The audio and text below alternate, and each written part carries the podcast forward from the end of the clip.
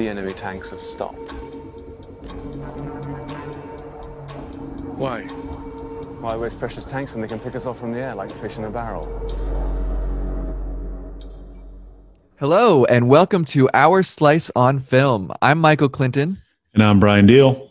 This is a podcast where we'll be discussing movies, new and old, some industry news as it happens, and once in a while we will be arguing about which city has the better pizza, New York or, you know, Chicago, I guess. Come on now.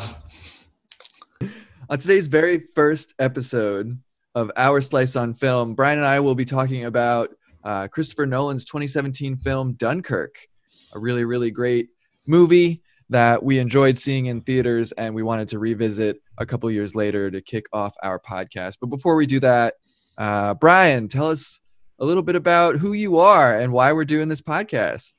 Yeah, thanks, Michael. So uh, you mentioned earlier we'll be discussing pizza between New York and Chicago. So uh, myself, I'm from the Chicagoland area, the southwest suburbs. Um, went to Bradley University. Shout out, go Braves! graduated in 2015 and then moved down to Memphis, where I'm where we're, uh, we're both currently at, both currently uh, quarantining, and uh, working at the working at the University of Memphis. Been there for five years now, and uh, yeah, just absolutely love movies. G- grew up watching movies, particularly just the movie going experience, going to the theater, grabbing some popcorn. It's one of my favorite things to do. Best ways to relax and just really get lost in the art and magic of film. So, um, be able to do this and just have fun, talk about it a little more with you, which we always do outside of podcasts, is just a, it's a yeah. cool opportunity. Awesome, great. Well, I'm excited to start this with you, Brian. How about yourself, Michael? Tell me about yourself.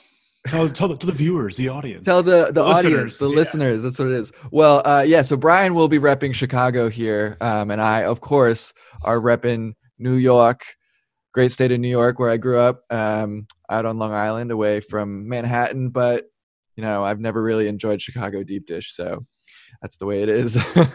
you, I'm, I'm, quickly finding out that you either love it or you hate it. Uh, coming from Memphis, people who visit Chicago, they always tell me how much deep dish tastes like lasagna. And someone who was raised on both lasagna and deep dish, just that could not be more incorrect. But like, it's a different conversation for a little bit later time. Yeah, we'll cover that another time. Yeah. Um, but yeah, I mean, I'm also a big movie fan. You know, I think some of my best memories are going to Blockbuster with my family and friends and just picking out some some movies. I of course always kind of found myself lost in the horror genre section, um, which I know Brian has never even stepped foot in. Actively stay away from the horror. Actively section. avoiding all of that. Um, but yeah, me and Brian met in grad school down here in Memphis, so every time we talk and we kind of hang out, we just talk about movies to begin with. So why not record it and see if we can make someone else's day a little bit better? Yeah. So with that being said, we we were on Dunkirk. Michael kind of came up with this idea to do the podcast, and he tasked both of ourselves to create a short list of movies uh, to try to figure out what we want to do for our first podcast. He of course, did his first, and he sent me a picture of his list, which was awesome. It had a wide range, and he really appealed to me, which I really appreciate. It had some superhero movies, action flicks, and just some good drama movies in there as well. And and yeah, we we we, we kind of just settled on Dunkirk. Huh? I mean, do you have any reasoning why that was on the list and how we came about that one as our final choice? You know, I, I just kind of scrolled through some of the movies I knew I'd been watching at home on my own that I enjoyed. Um, but I know for a fact you and I are like huge Christopher Nolan fans. We really respect the guy. We love his movies. We are so pumped for Tenet to come out later this year. Yeah. Um, you know, hopefully that still comes out. Slated for July, early July, hasn't been touched yet, release dates, but we'll see. And we we were talking about this a little bit earlier. We don't think it'll be set to stream, right? No, no, I'm assuming no. I, I would think Christopher Nolan would actively try to uh, make sure that's a theatrical release. Yeah, he's. Uh, I mean, I was reading up about Dunkirk, and he used a lot of IMAX cameras just for that movie. So mostly IMAX. He's going to want to do that for Tenet too, right? Oh, oh yeah, I would think a movie like Tenet. It already looks like a spectacle, sci-fi, action, thriller. It's it's going to be on the big screen. It's probably shot on IMAX yeah, uh, no way. Do I, I don't even want to see it first on my TV. Like if it comes out on streaming first, no, I'm yeah. not gonna watch it. Yeah, no, I am not paying twenty bucks to watch it on like this little TV I got. I need it no sixty feet high. exactly, and then just surround sound Oh, yeah. So yeah, and with with his score, the score that always comes with a Nolan movie, we'll Uh. talk about a little bit later. Yeah. Like you, you want that experience. That was my dog. So again, again, we're quarantining. So if you hear some dogs, I apologize. Um, but yeah, so uh, we came out Dunkirk. He has a movie coming out later, and this is the last movie he did. And it's a different kind of Nolan movie, which Yeah. I think is also fascinating. Um, so I guess with that, we'll just kind of go with our general thoughts. So, Michael, do you want to get the ball rolling? What are some just off the cuff general thoughts? You just saw it the other day. What are your initial reactions after seeing it again? you know, I I'm a huge fan of this non-linear storytelling. Some of my favorite movies either go backwards in time or forwards in time, or they're all interlooped with each other, and you got to try to figure it out. Those are some of my favorite movies. Um, so when Christopher Nolan really did Dunkirk, I'm not a big war movie person, and actually, when I was watching this, this is rated PG-13. I kind of was like, well, maybe all war movies should be rated R. Now, obviously, this is no Apocalypse Now, but it's like it was. It's pretty. That's the story of Dunkirk. Is such a tense, scary thing. Um, I don't know. I feel like maybe it should have been R, but just the way when when I first saw this movie and when it clicked, when his which we'll talk about later, of course, his little kind of how he he played that together. But when he had that little click that that crossover between our timelines that we're watching, it was just I think about it all the time. And then it went ahead and only won for sound at the Oscars, which was a little frustrating to me.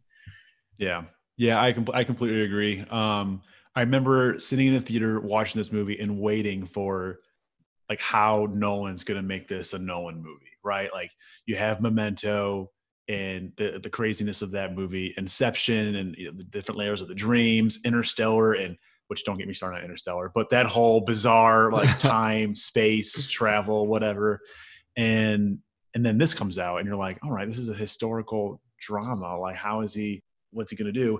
And while just watching it now, I'm just like, oh, that's right. That's that's that's right. That's how he does it, and it was it was genius. It it worked so well because there are so many different facets of you know of war. You know, whether it be by sea, by land, or by air, and the way he was able to tell each of those stories in the timelines that they took place and keep it constrained in what is a really short movie, especially by his regard. Like I think it comes in under two hours or just under two hours, is super impressive.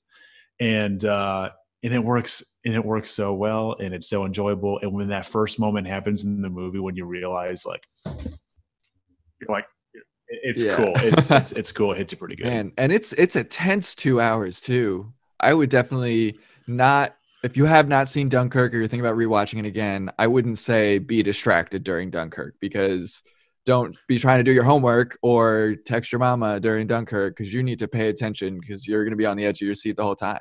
Well, it's funny because you mentioned that like you maybe you wish it was rated R. Like Yeah. more, more movies should just automatically be rated R in order to depict the brutality of war. I'm watching this movie and and like you, I'm not a big war guy. I tend to avoid those similar to the horror movies because I don't do well with just jump outs or, or violence or a lot of blood and gore. gore. Um, so I appreciated that this was PG-13, and I think it was awesome and thrilling because it was still able to convey. And I wrote this on my notes still the brutality of war in all the different ways That it's brutal. Yeah. Oh, yeah. yeah, exactly so like i think about uh, the opening sequence these six guys or whatever walking down the street you see these nazi what propaganda or ads falling from the sky and then all of a sudden they're getting shot at Yeah. and they they start booking it and then Finn Whitehead's the only one next- that makes it out. the only one he's the only one that makes it out and so and then next thing you know they're on the beach and they're just stranded there and then you see this this airstrike come in and one by one which is probably one of the coolest shots of the movie you see sand begin to pop Mhm. up after these bombs hit the ground that sucks obviously they're on these piers airstrikes coming in shooting down these piers they're on these boats they're getting bombed torpedoed even things like trying to climb this rope ladder onto a boat, but the swells of the waves Yeah. are causing the boat to go against the dock, and people are literally getting crushed. like it's it's something things you don't think about, eh, but there's so many different ways that war is violent. That that's what I thought of. Like you can literally die at any given moment. You think you're safe, but it it can take a hard left any given moment. Yeah, and I think it also kind of this movie really brings together the the mental violence, the toll it takes on your your mentality. Like you just mentioned that guy getting crushed between two boats, and the first thing I thought of was the look of disdain by the other soldiers. Like, uh, you're slowing us down. Like at at what at so many points these men, these boys, really are like every man for themselves. That that I would never. I don't know about you. I am a team player. Thank you very much. And I, if my buddy got crushed between a boat, I think I'd probably help him up not kick him down into the water. right. We've never been in that situation though. You know, like Yeah. it's so you're right. Like I thrive in a team. I love working in a team, been in teams all my life. Um, but like, man, when it you know, survival is the theme of this movie, right? And you know, and then there's a line later that Harry Styles says, like, survival isn't fair, right? Like you gotta do what you can in order to save your ass. And and it's and it's tough. And then the, and that's in that scene in that same scene, there's a scene when they're being, I'm assuming, shot at by by the enemy. They constantly refer to the Germans as the enemy. You never hear Nazis or Germany or whatever. Um, they're being shot at, and they're in this boat waiting for the high tide to carry the boat away, and they're being shot at, and they're like, "All right, well, he goes first. and then Finn's like, "No, that's not right. That's not. We can't do that. It's not the right thing to do." yeah. It's not fair. And then Harry's like, well, survival's not fair. Like, do you do you want to do it? like, you know, so yeah. it's interesting and it's pretty it's pretty ruthless. All right. I actually have a lot to say about Harry Styles a little bit later. But first, let's introduce our very first episode, very first pizza challenge you and I got going on. Um, of course, in the interest of war between Chicago and New York, which pizza is better. Um, Brian and I each had to pick one scene from the movie to add a pizza into that would make the scene better for us. So, Brian, I think you can lead us off. Tell us what your scene, what your pizza scene is. So I had a couple thoughts while watching this. One that I knew before even going to see the movie again, and another that I realized while watching the movie. Um, and I think I'm going to go with the latter, just just for comical reasons. Um, So I think practically it would make sense to have a pizza um, in the kitchen of that boat that they're in when they when they when, Yeah. when they're saved. They seem like they're rescued. They walk down and they're getting some toast and jam or whatever it is. I think you can easily swap out the toast for like just Lou Malnati's deep dish pizza, and it would just like have it'd be absolutely hysterical. Not that that would make any sense for it to be there, but in Dunkirk, but let it happen. let it happen anyways. Um, but I think it would be kind of funny if they come across that stranded boat in the sand, uh, the deserted boat in the sand, and they're like, "Oh, let's check it out. Let's check it out." Okay, cool. Okay, go. Let's go. Let's go down. Let's just wait for the high tide down here, and then they walk down to the lower level, and there's just like a smorgasbord of pizza just waiting for them. like, like the deserted. These people said, "F the pizza. We got to get to safety," and they Is left it the still pizza hot? there. Is it steaming? It's probably at this point solid room temperature. No, it's probably been there for a little bit, but like these guys are hungry, they want some food, and they just hit the jackpot finding some pizza right there. Um, and then you realize that, you know, spoilers shortly after that, um, it doesn't really turn out to be that likely. They begin to get shot at while in their boat. So, Let's talk about that scene. Let's get a little bit deeper into that scene right now. okay. Because Harry Styles is a bastard just all the way. Because in that scene specifically, where they're down there, A, where's the logic that one person is going to make them float? Like, they're not all in the Navy. Like, I don't think they know how much everyone in that boat weighs. They're like, one person's got to go. It's got to be the frog. Get the French guy out of here. Yeah. But two, he makes a complete 360. And then uh, when they're on the train back in home or whatever, he's like, We let you down, didn't we? We let you all down. Meanwhile, he's been every man for themselves, not caring about his fellow Britishmen the entire time. And they're in the bottom of this boat. And he's like, Let's kill them all. Well, the person he points out to be that one person to see if it floats is was did they identify? I could I, there, so there are parts of the movie where I definitely could not pick up in the dialogue just with the with the accents, and that's my fault. Is Yeah. that one? Was he end up? Was he German? Like, what was the deal? He was French. No, he was wasn't French. Yeah, he. So that's why he volunteered him first, right? Because he wasn't wasn't British. He had the thick French accent. Yeah. So I think so they find out in the boat that he was French. Yes. Yes. right in that but Harry didn't know that when he said that he should be the one to go. He was just suspicious of him at the time. But the whole time because he wasn't speaking, he hadn't he didn't say a Yeah. word. Yeah, And of course, Finn Whitehead, a little angel, has been like, "No, he's my friend. It's okay." exactly. Yeah. So um, no, you're you're right. You know, at that point, Harry's every it's at that point he's just trying to you know do his best for him, do his best for him, and for what appears to be his you know his his buddies or you know his his fellow countrymen. Um, yeah, Yeah, and then I think he's kind of carrying around that burden. You mentioned at the end that he's like, "Oh, we let you down, didn't we?" Um, and then also at the end when he when he comes across that blind man handing out, I think like towels or blankets or something like that, and then they're on that train. He's like, "See, he didn't even didn't even make eye contact with me."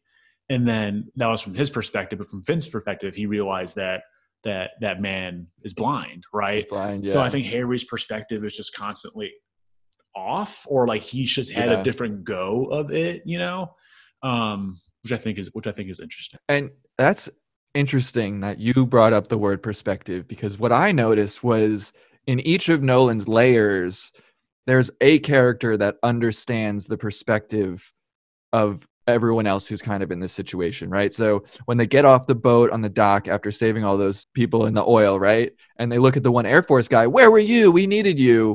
The boat guy's like, we know where you were there. The, Yes, the captain, he's like, I have perspective. I know where you're at. I know what it's like. yeah, they know where you were. Yeah, and then Exactly. and that's and that oh, I love that. And then you know, I told you before we just started recording, that's Mark Rylance, right? Like, Yeah. so good. I thought he was so great throughout this movie. If you don't know Mark Rylance, he was in Steven Spielberg's Bridge of Spies, and I think he won an Oscar for that movie, actually for Best Hmm. Supporting Actor. Um, very quiet role in this, but he even he had that one line in the boat with Killian Murphy, and Killian's like, Cillian, Killian, whatever. And he's like, we got to turn back. I am not going Mhm. back. Obviously, his character at this point is really struggling with the, with the trauma of war. Yeah. Obviously, just been through some shit. And he's like, we have to turn around. I don't, I'm not going back to Dunkirk. And then, you know, you're, you're too old. Why are you even going back there? And then Mark Rylance like says the line like, hold on, I wrote it down. He was like, men my age dictate the war. Why should we let our children fight it? You know, and I'm just like, oh, that was Yep. such a good, clean, like mature line. And I, and I, Uh-huh. I know, I, I know. And he delivered it with no spite. Yeah. It was just, you know, this is where I'm at. Like, calm down. Yeah. The, oh, You're shell shocked. Just chill the out. only time you ever see Mark Rylance, his character, get rattled or, or or or frustrated, if you will, is with his son, and is when that that that Spitfire, uh, Spitfire, uh, went into the ocean. The good uh, went into the ocean. Um, Tom Hardy's companion, and he's like drowning. Like from his from that guy, he's like struggling. And then you talk about perspective. You learn he's like waving his hand, trying to get out yeah. Like, and oh, Tom I'm Hardy's like, oh, Nah, he's, he's good, stuck. like not Yeah. F. So that's pretty good. And then and then the son's like, there's no parachute, Dad. He, he's he's probably got shot in the fight in the while in the sky. And Mark, Ry- and then he said it again, Dad, there's no parachute. Dad, there's no parachute. Dad, there's no parachute. And then finally, Mark Rylance, he goes, I hear you, Peter. I hear you. Maybe he's alive. Yeah. Maybe. And then I'm like, it's such a dad thing. Like, I hear you, you know. And I just, I don't know. I, Yeah. I, I enjoyed that. And it's the subtle things that I really enjoyed. I thought he brought an actual, really an actual character to this movie because really, it's not really driven by its characters. It's driven by moments Yeah. and series of events. So, with the dad saying, I hear you, and that whole parachute scene, his older son, who is in the, the Air Force, he died, right? Yes. Or is he still alive? So that's probably where he's getting that from, saying, like, oh, I feel guilty about my dead son. That's true. That's a good. I didn't even think about that. That's a good point. Yeah, they you learn not too long after that sequence that, um, yeah, his his oldest son died three weeks into battle. So oh, God. yeah, Another thing, like another layer Nolan brings in is these parents of boys gone to war. Mhm. He makes such a point of having these young men be soldiers, which is, you know, historically accurate. yeah, And then he brings in that these dads are still home and man, yeah. So crazy. I know that that really the last hour was just something after another, and it was and like you mentioned, it was just riveting. It was it was good. Yeah. It was nonstop, and, and the way he edited it, and way and the way he made it make sense and engaging, and right when you feel like you've had enough of the land, it splits to the sky, and then the sky after uh, those fighter sequences, you know, and, the, Yeah. and it, which were really really cool and like beautifully shot. Like these massive landscape shots that they were able to execute were just gorgeous. And then, yeah, it was just it was fun. It was entertaining, and it was one of my favorite war movies. I haven't seen a lot because, like I mentioned earlier, I don't do war movies due to the Yeah. gruesome violence, but I, I I enjoyed it. So why? Let's compare this to 1917. That was just up for some Oscars a couple years Oh later. well, hold the phone, Michael. We we will we'll touch on 1917, but really quick, where where what's your pizza scene? Where are you? Where Oh, where do you put your pizza? Yeah. All right, we're back. Oh man, mine's actually really kind of dark. Um, so I'm gonna go ahead and add a pizza, like a nice hot, fresh delivery pizza. When the three boys, Harry Styles, Finn Whitehead, and the Frenchman, are sitting on the beach, and that older soldier just walks into the ocean. Yeah. He drops his gun, drops his backpack, his helmet, and just kind of swims out and tries to swim the English Channel. I wanted to cut back to those three boys, and they're just like chomping on some pizza, like, "What's up with that, dude?" that is pretty. I I literally I'm just thinking like whip pan, like no, they're still over there. Like this guy just walked into the ocean. Should we offer him some or? Hey, hey, buddy, yeah. So that's it's still got some extras. so I remember that scene vividly uh, from the trailer when this movie was being advertised. And so was he? Is that what he's? Do you think he's trying to do? He's like, hey, I'm just sick of being on the beach, just sitting ducks. Like I'm gonna shoot my shot and I'm gonna try to swim until I find a boat or land, or I'm gonna drown. Like those are my options. Like, is that what? I I think that's that's where it is. Because put put yourself in that situation. I mean, obviously you've never been in a war, but you are surrounded by all sides. Mhm. and they even i guess kenneth branagh had that conversation about like well why are they just waiting beyond the hills well they could just pick us off with less ammo from the skies Yeah. so they're just in the on this beach and just trapped from all sides and you can feel the enemy coming in and you know they're coming across the channel too because we're watching tom hardy fight them uh, fight them across um across the channel and stuff so i mean yeah i think that that is some desperation of like obviously i don't think he thought he could swim i think he was just like i'm just going to go as far as i can and i'm not coming Yeah, back for sure. Yeah, which is like bleak as hell. Like, right? It's just terrible. Like, what kind of mindset do you need to be in right in that in that moment to to make that decision? Right? I can't even imagine. and you know it's hard to remember as you're going through because they they do give a lot of footage of the land section Yeah. um, but that's a week Mhm. That's between Ben whitehead escaping the germans in the opening shots to The end. what when when he's on the boat the end that's one week Yeah. they've been stranded on that Yeah. beach i with no food what are these boys eating they didn't show any of that like they didn't have any pizza around to eat No, that's so why you see them. You know, they're they are eager to get that toast when they're on those boats, right? Like Yeah. you see them shoving their mouths trying to trying to eat that. Um, but yeah, when you really think about it, it is a really long time, and it's insane. That's what my I talked to my dad about this. He, my dad's a history major, loves history, reads all the time about historical events. He thinks Dunkirk is super fascinating, and he has his own thoughts about this movie. Actually, he would have been a really good guest. Sorry, Dad, but um, for our first show. But um, he talked about that that that line about how like why pick us off by tanks when they can just pick us from this waste why waste ammo with tanks when you can just pick us off like Yeah. in a barrel whatever um my dad said that was single-handedly the worst decision like the germans the hitler oh yeah. could make. Yeah exactly. And that was what resulted in them being able to escape like that kind of cockiness that arrogance if you will from from the nazis.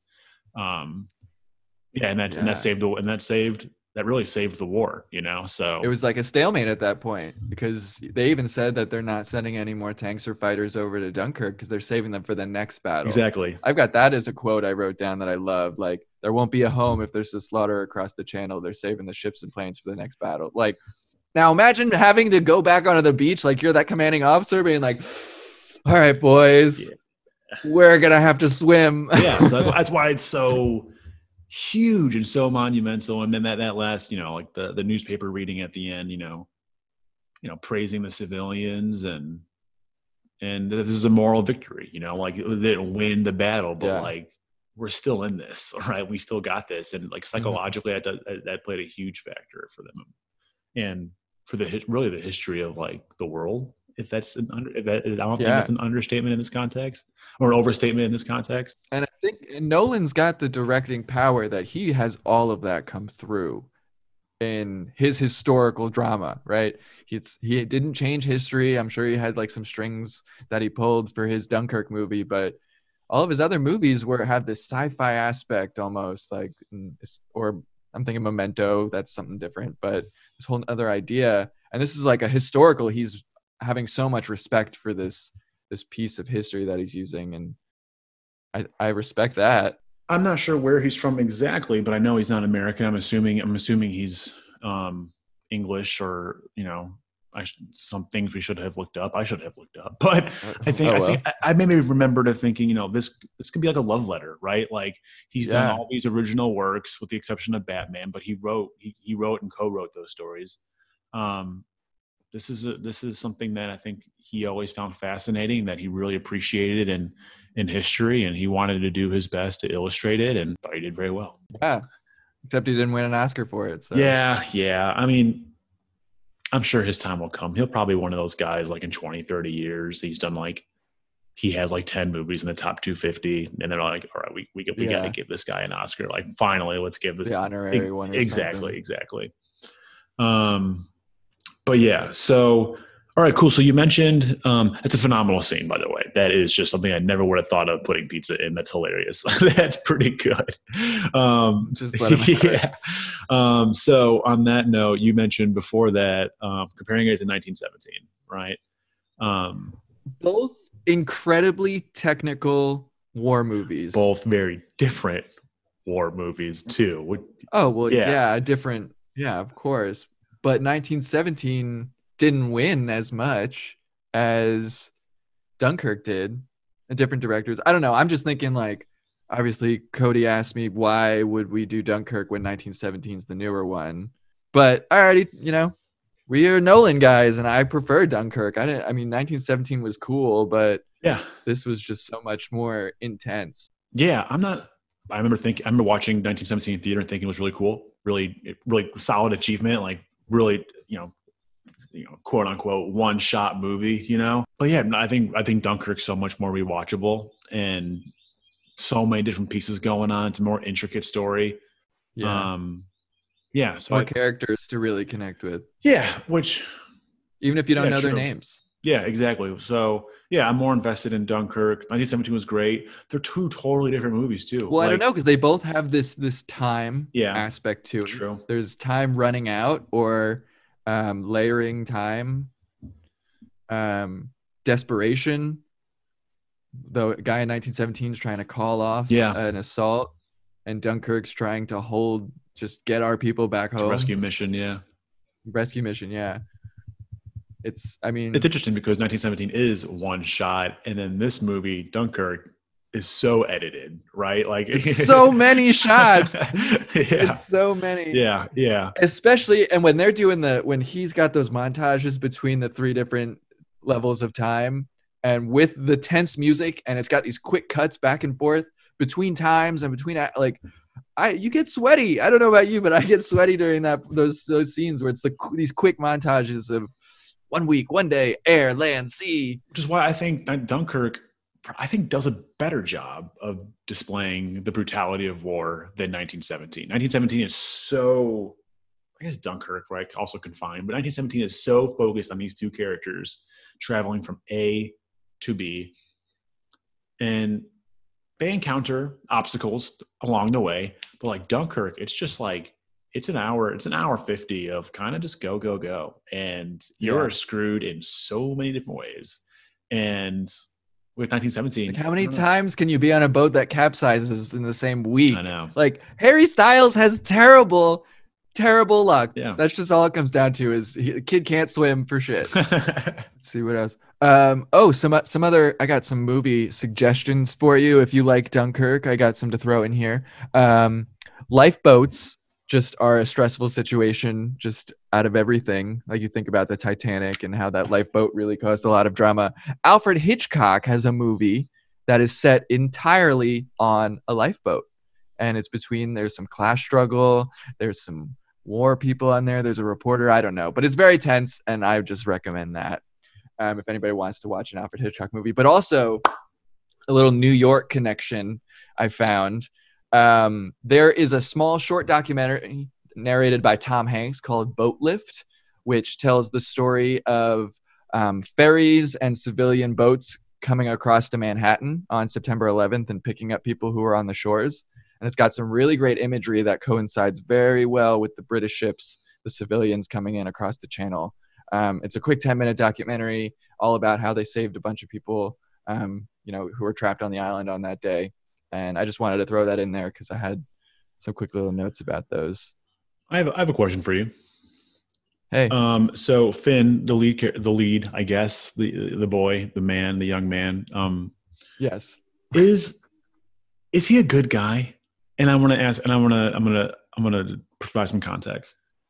The beginning of the movie is really just him saving his ass. We- We're getting on Harry Styles and him trying to save himself.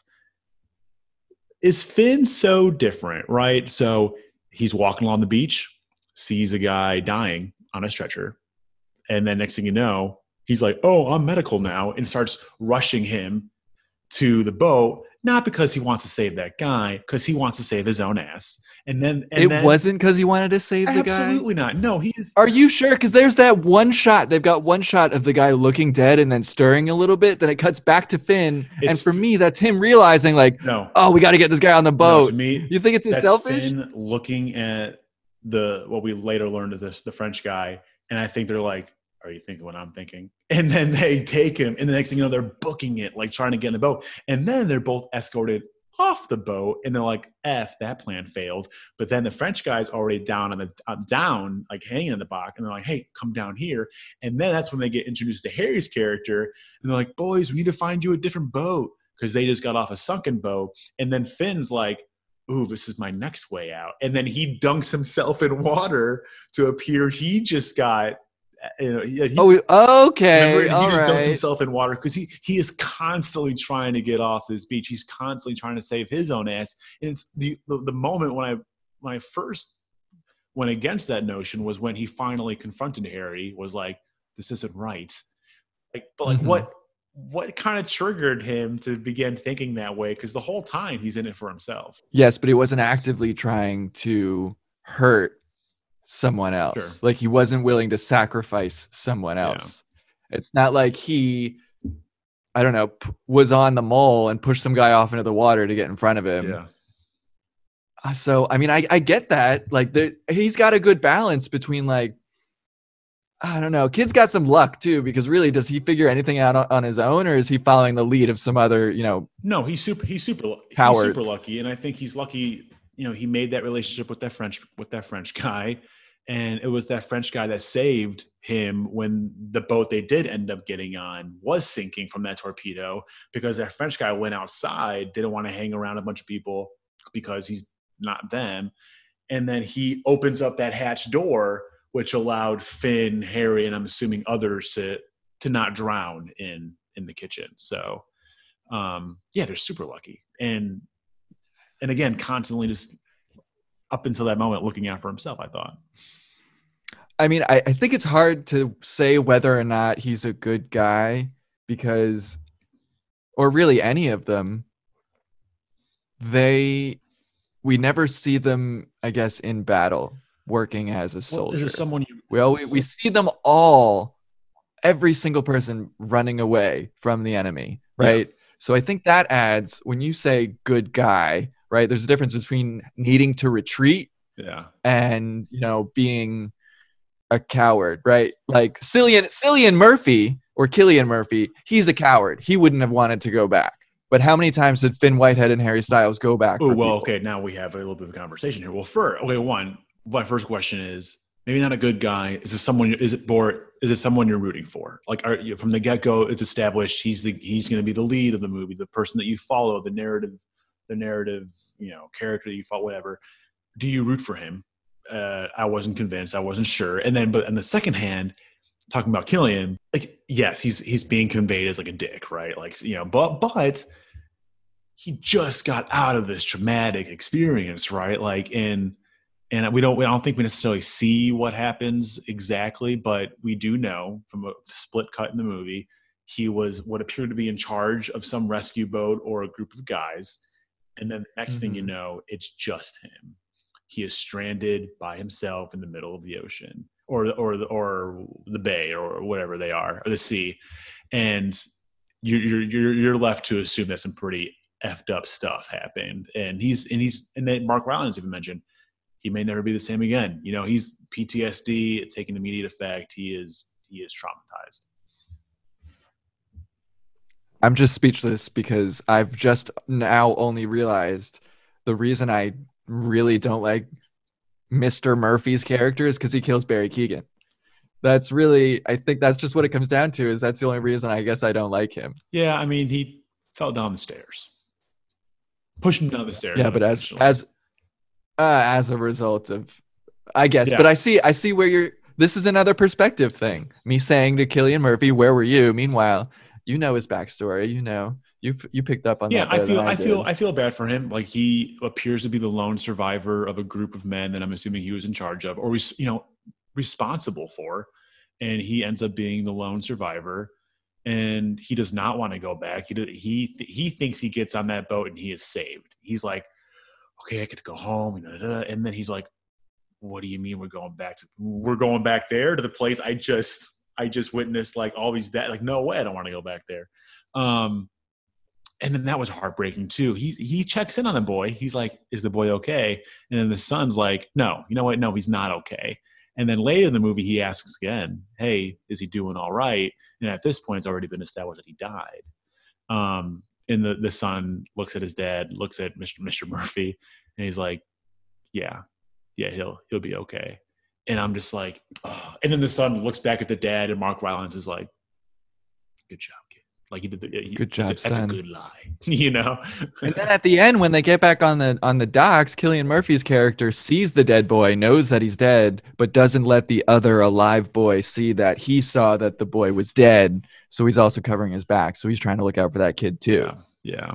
It's it's. I think it's. A, I think it's a Layers. Yeah, it's, it's a it's a sad story, and you know that he's going to be effed up for the rest of his life. I think that's what's been pretty established there. What you know, and that's what able to they, they, they no one's able to convey that this is a story of survival. It's a story of bravery in the form of these civilians, and and it also depicts the brutality of war, and then also through Killian's eyes, you know how the the the, the traumatic long term effects it can have on somebody, right?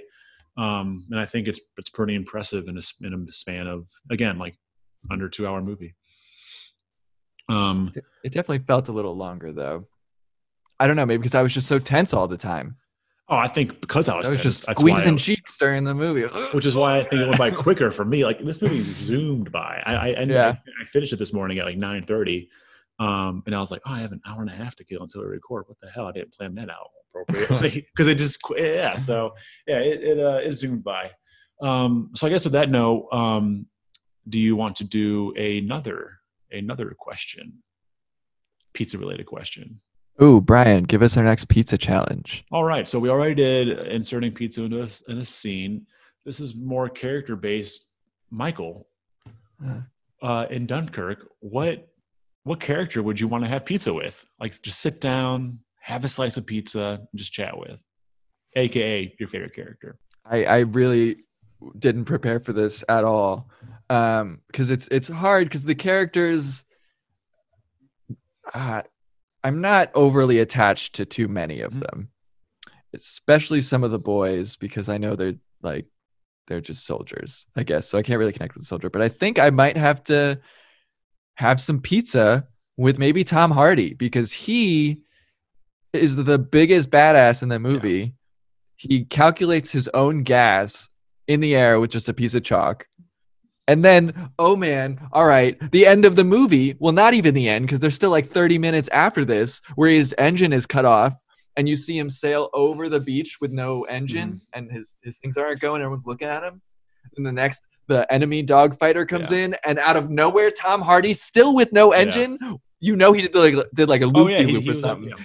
like saves them all. That is, ah, man's got some cojones, and I just he dies, or I assume prisoner, he dies. yeah, end prisoner of war. You know, POW, yeah. Um, so I mean, if if he's in, I don't know, a prisoner camp somewhere at the end of this movie, then yeah, I'll bring him some pizza, and I just want to hear about it. Yeah. So speaking of Tom Hardy's character, the moment when he so there's a moment in the movie. I don't know. I don't know if you picked up on this. I didn't pick up on it the first time when he's by, when he's by himself. His partner was shot down, and he is running out of gas.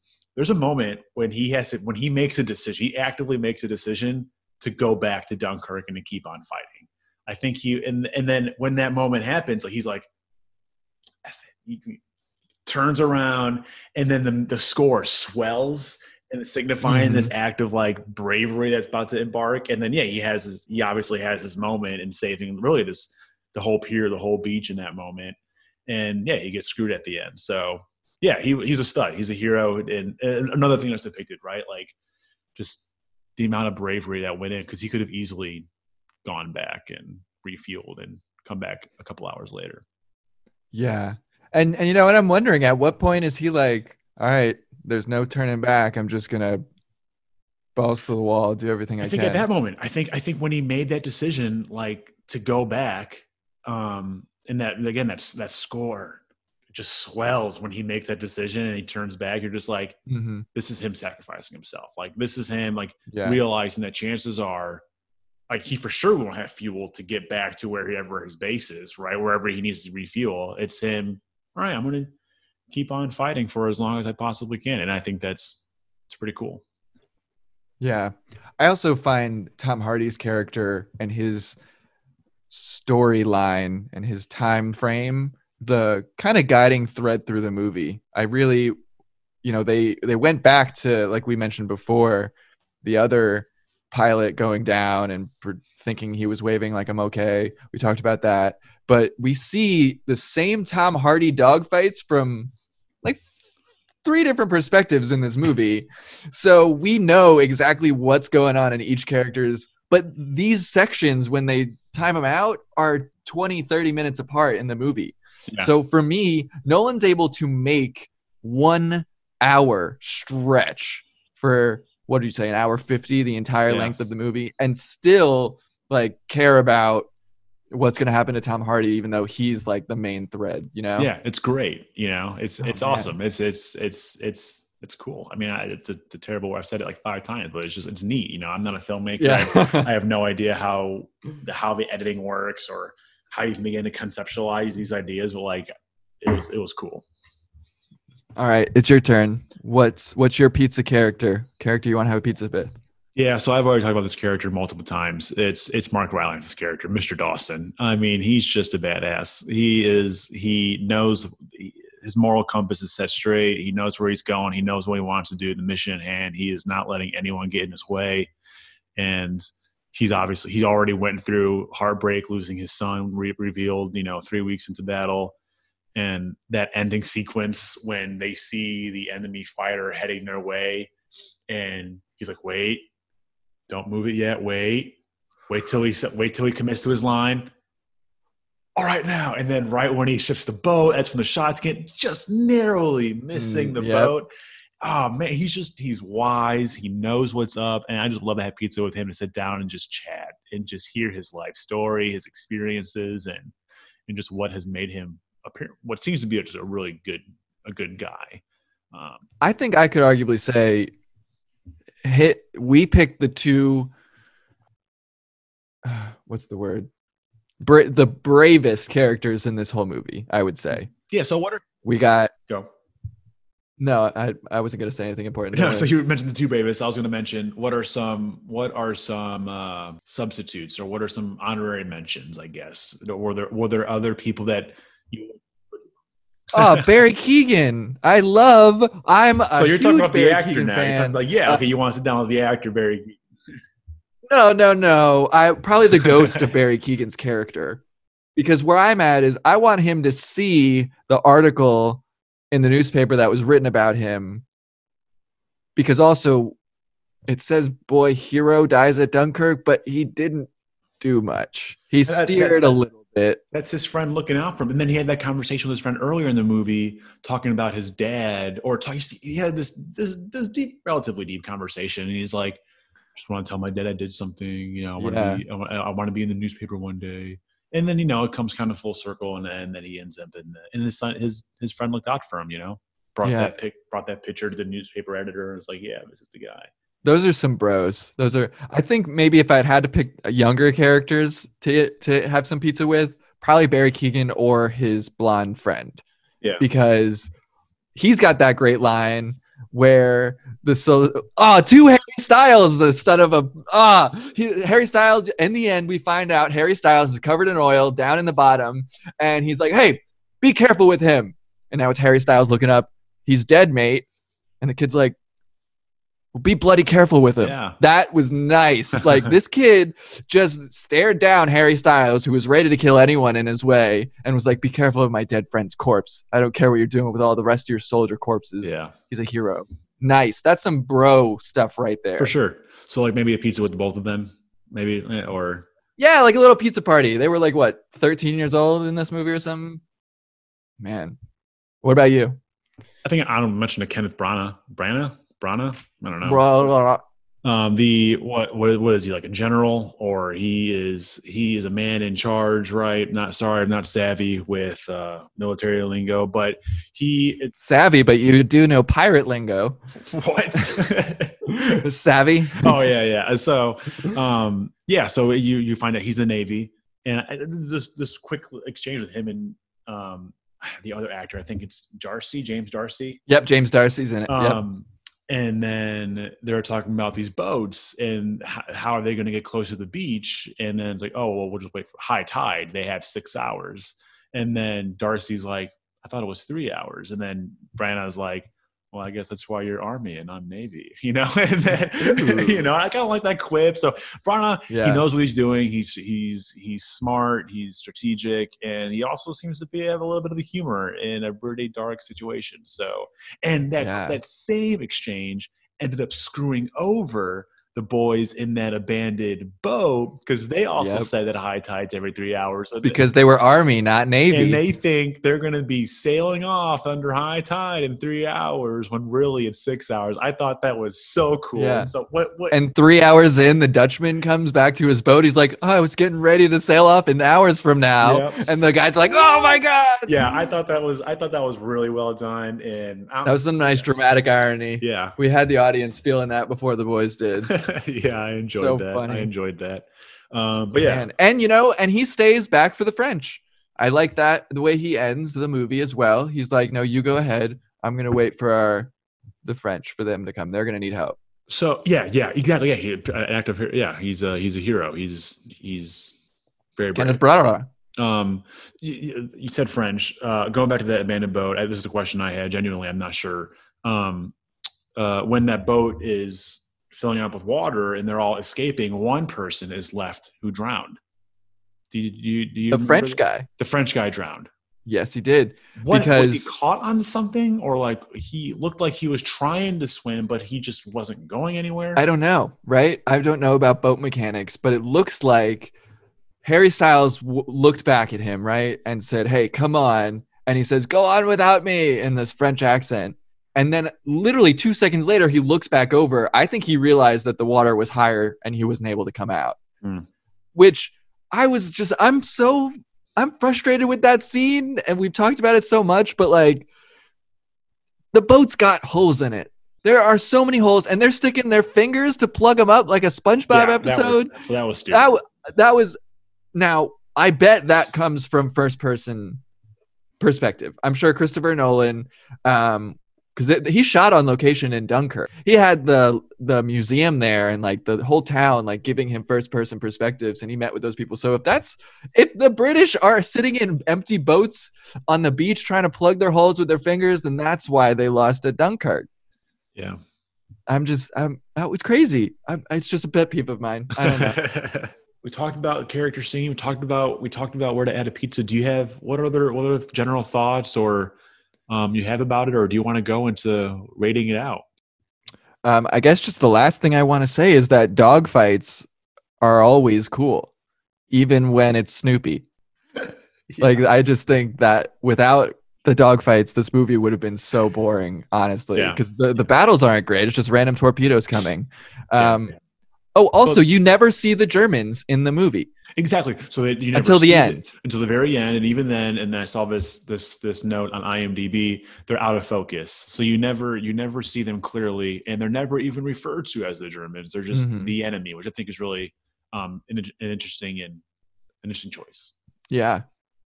Um, yeah, dogfights are really cool, and it's funny that you mentioned that they're always cool because I always think about Snoopy, um, Right. doing, doing his dogfight. Uh, Except actually, you know what? What's that? Sky Captain in the World of Tomorrow.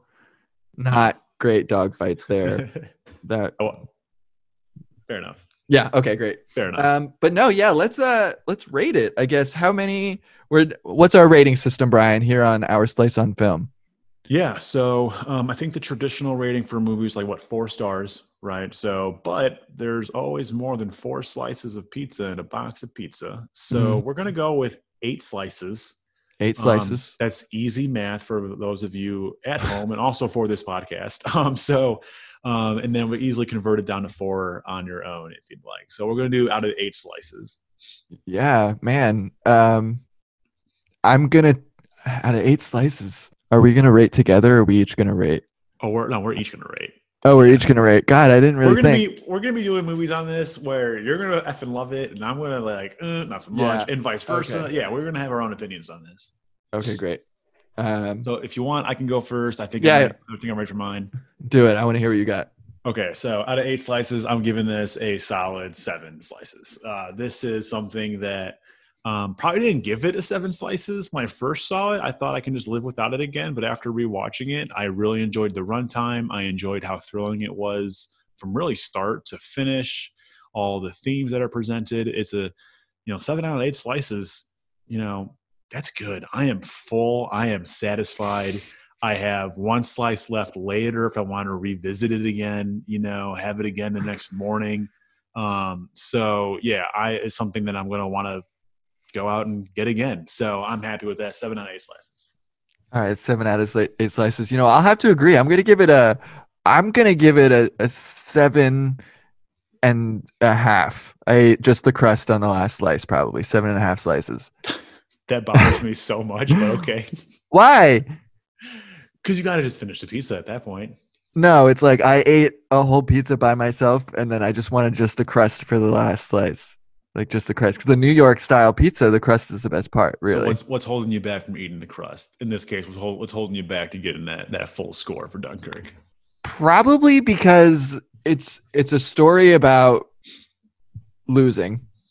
I think it's it's just a movie about how they lost this battle and it's a- but it's a along the way but they've lost then they lose so much along the way and yeah the overall victory is what they saved 300,000 out of 400,000 people or something like that. I don't remember the numbers. Branagla had told us Mm-hmm. but um yeah i mean there's just not enough tom hardy and the boat captain dad your pick for the actor in the movie. Those were the bravest characters in the movie for me. And the rest and i guess kenneth branagh but all the young boys who were the center of it just were so cowardly. So i'm taking the hat. I don't want that coward piece of the war right i want strong strength Fair enough. I, uh, on your note of it being a story about defeat, uh, losing, uh, Christopher Nolan had a quote that I'm finding right now.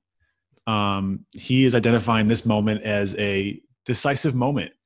And the success of the evacuation allowed Winston Churchill to impose the idea of a moral victory, which allowed him to galvanize his troops like civilians and to impose a spirit of resistance.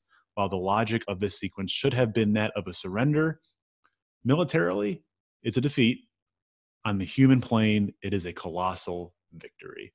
And I think that's what he wanted to show that on the human level, this is a huge victory. Humans looking after humans, strangers looking out for strangers, nation looking after one another, countrymen, pride.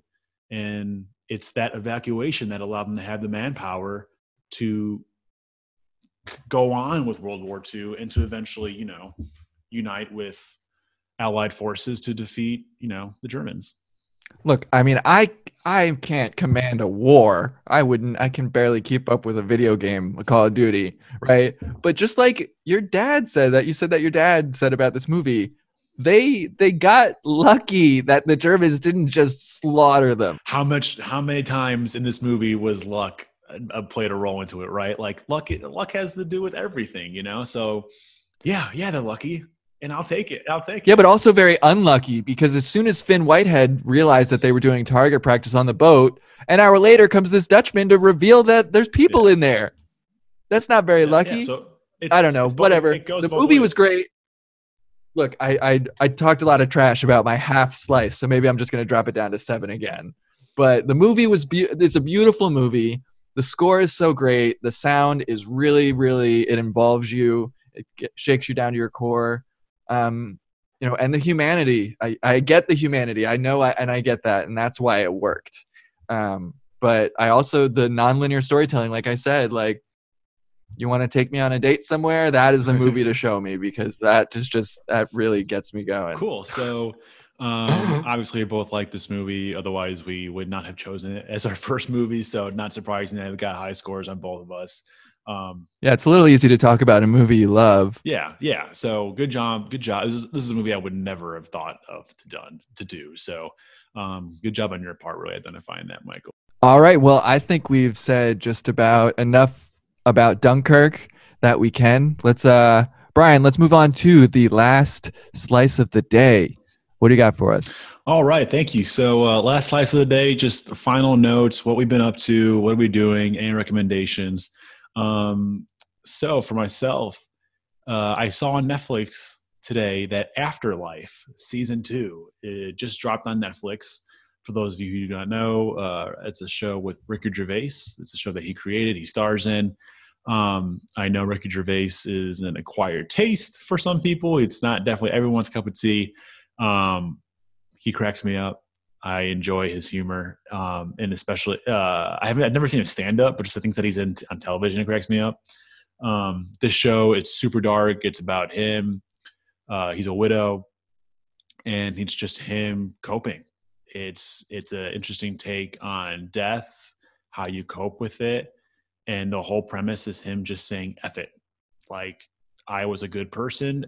The white society still took my wife via cancer, and why do I have to live the way people want me to act? So I'm just going to do whatever I want. And it's him coming to terms with, you know what, there's still more to life than just being with my wife. I can still do, I can still be happy in other ways. And um, it's humorous, it's sad, it's it's kind of deep, and um, it's a show I would never thought Ricky Gervais to do, but it's it's good. I enjoy it a lot. So season two just dropped, and I enjoy season one, so I'm looking forward to season two. Great thanks for that slice brian How about yourself? What's it? What is your last slice? I'm going to say my last slice of the day. I've uh, some Netflix news. Back to the Future Part 1 and 2 will be added to Netflix May 2020, just in a couple of days. Now, I'm excited because Back to the Future is my favorite trilogy. I don't think there's I there are better trilogies because the third one's set in the Wild Wild West for no reason instead of 1985. Um, but I own all three on a box set with all these special features, and I know everything about Back to the Future. It's like my favorite 80s just culture thing is just Back to the Future. Um, so that's coming out. But Part three has been on Netflix, and you can't really watch part three without one and two. Um, so if you want to throw it back to the 80s, definitely get ready for uh, BTF. BTTF. Uh, back, yeah, BTTF, BTTF. BTTF, B double TF. whatever you want to call it. No one calls it Nice. No, no, I'll I'll trend it on Twitter. All right. Well, Brian, since I picked Dunkirk, um, I had that on my list. We decided that for episode number one. Um, I've challenged you. I don't know what you're going to pick for our next episode, um, but drum roll, please, Brian. What is the next movie we'll be watching Wow. for our slice on film? This was a lot of pressure. I had a lot of fun trying to figure out what I wanted to do. It came down to three movies, um, and I landed on one. I saw again. It was on Netflix during this time of quarantine. I'm going to try to stick to movies that are available, um, easily accessible on streaming. Um, I had to pay for this one on Prime, so thank you for that, Michael. Um, but Welcome. uh, for, for Dunkirk. But this movie, it's free. It's on Netflix. It's a good one. Came out a couple years ago. It may have also been 2017. Um, but it's Hell or High Water. Um, Hell or High Water, starring Chris Pine and Ben Foster and Jeff Bridges, and it's a great movie. And I am looking forward to revisiting it. And it came out in 2016, confirmed 2016. So it's a good movie. It's about these two brothers who rob banks in order to um, save their family's ranch in West Texas. So um, Who's Ben Foster? Why do I know that name? Ben Foster, he oh man, I think he's in Lone, he's in Lone Survivor. um, 310 to Yuma. Um, I'm trying to think. Hostiles, Leave No Trace. Trying to find some more recent things.